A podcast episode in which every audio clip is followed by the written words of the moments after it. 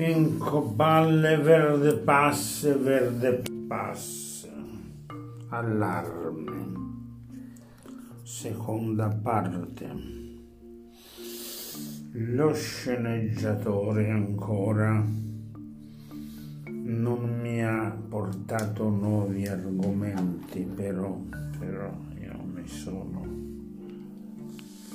deciso a raccontarvi il senso della telefonata che ho ricevuto stamattina e che mi ha messo così in forte agitazione. Dunque, un conoscente, un tecnico amico,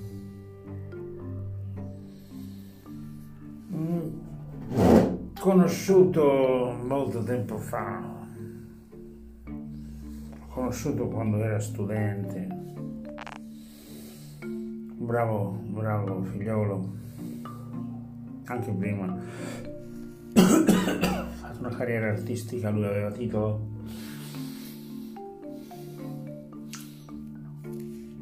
doveva diventare scenografo in un grande teatro italiano, ma ovviamente non aveva le raccomandazioni giuste, perché il talento in questo paese non basta, non è mai bastato e mai basterà, anzi il talento dà fastidio alla pletora di mediocri che occupano i posti interessanti nel sistema governante questo sciagurato, meraviglioso paese.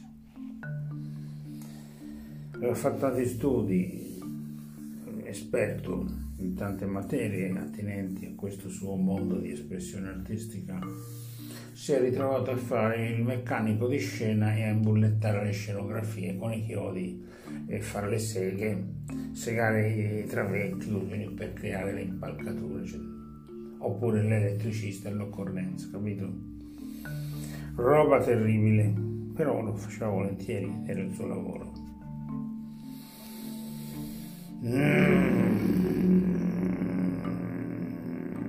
Gabbasisi, c'erano metapsicopara, pandemia, emergenzialmente gestita da una banda di servi. Satana Leppe, viva Dante Alighieri, che aveva capito tutto. Incompetenti, frustrati, falliti, ma raccomandati da altri falliti che erano andati avanti nella carriera del Leccapadrone.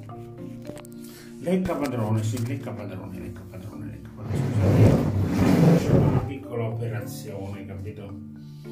Ma voglio continuare perché i Gabbasisi mi girano parecchio.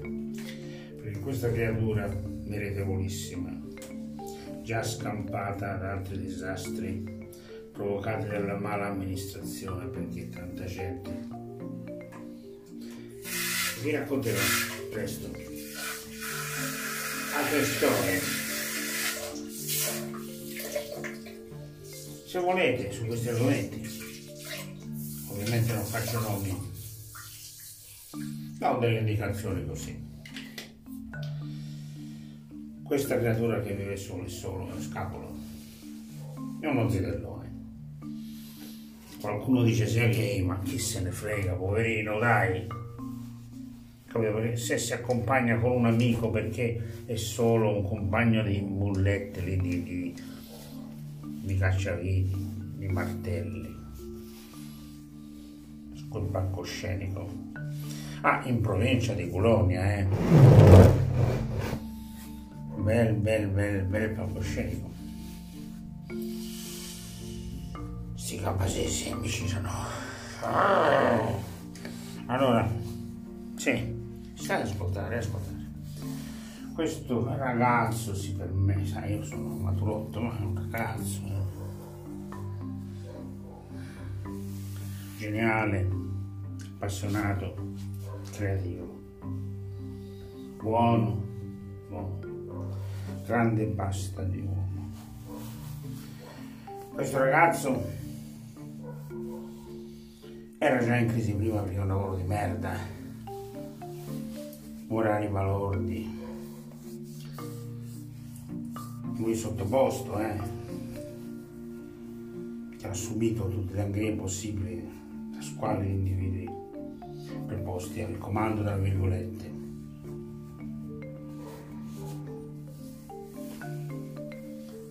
Come sta affrontando il Covid? Ecco, questo è il punto. Ovviamente, avendo una patologia pazzesca di un certo tipo, non può fare questo siero spacciato per vaccino. Io sono chiaro, Poi posso tirare una sentenza. E però per andare a lavorare si deve fare almeno 2 tamponi al giorno, a spese sue. E sono 12,12, 24 euro alla settimana, per quanto sono un centinaio di euro, già un macro stipendio, capito? Perché questo vuole il sistema, capito? E poi tamponi invasivi, quelli che infilano nel naso. Meno male che in Italia non sono quelli che infilano nel culo, perché nel culo hanno già infilato tutto, il bastone già ormai gli italiani ce l'hanno infilato tutto. Gli italiani non hanno ancora capito che tutta sta manfrina qui è perché si nasconde la tassazione nascosta, subdola, che viene ogni giorno ad aumentare, ma penso che già il 30% nelle bollette dei consumi in più sia una bella tassa per gli italiani, e questa è l'unica, non è l'unica. Poi ragazzi, tanto arrivano i soldi dell'Europa, sì, ma quei soldi sono nostri, dobbiamo restituire, non sono nostri, sono prestiti, giusto? Detto questo, siamo draconiani, draghiani, rettiliani, grigi, extraterrestri. Questi extraterrestri che sono fra noi hanno imposto questi orari nuovi a questi onesti lavoratori che devono campare, devono lavorare. Poi tra l'altro, se non lavorano crolla un edificio che serve pure in qualche modo a questi stronzi malefici. Sì, stronzi malefici cacati a forza, perché sono stati cacati dal buco del culo di Satana. L'ho detta. Toglietemi l'amicizia. Ma vediamo. Ascolta questo episodio di questo tragico podcast, ormai è tragico perché la parte comica si è vanificata, le cose intorno a Pico Palle vanno a peggiorare, non è che migliorano intorno a noi. C'è sempre gente più disperata, sempre gente più disperatamente ricoverata perché hanno paura. C'hanno il mal di gola normale, quello che viene quasi sempre, io c'ho il Covid, aiuto, fatemi il tampone. Quelli lo pigliano, lo portano all'ospedale e lo intubano. Man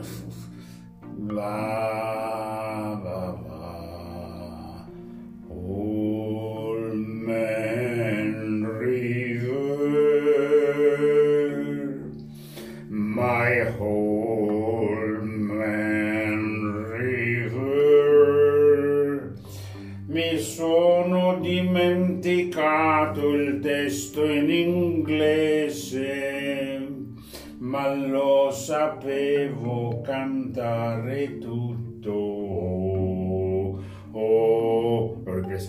Old Man River, questa parola Old Man River, questa mi è sempre piaciuta. Io avrei una voce da basso profondo se la esercitassi. Old Man River, my old man river, my whole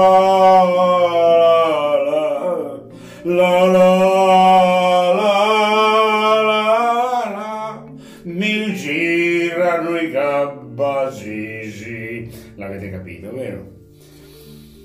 Sono molto affezionato a questa creatura che mi ha telefonato disperato stamani perché non sapeva con chi sfogarsi. Cosa gli ho detto io? Ho fatto qualche parola così. Ma io ho detto che gli voglio bene. E quello ho saputo fare. Forse se si dicesse più ti voglio bene al prossimo, invece di mandarla a fare in culo, le cose andrebbero meglio. Ma ogni tanto bisogna sfogarsi e non scomodiamo capra di sgarbi, tutte le parolacce che dicono in televisione e radio. Ormai è normale, ma avete capito perché stamani ero un po' depresso, ma ora non è che siano migliorate le cose intorno a noi, ma diciamo che io ho fatto una mezz'oretta della mia meditazione trascendentale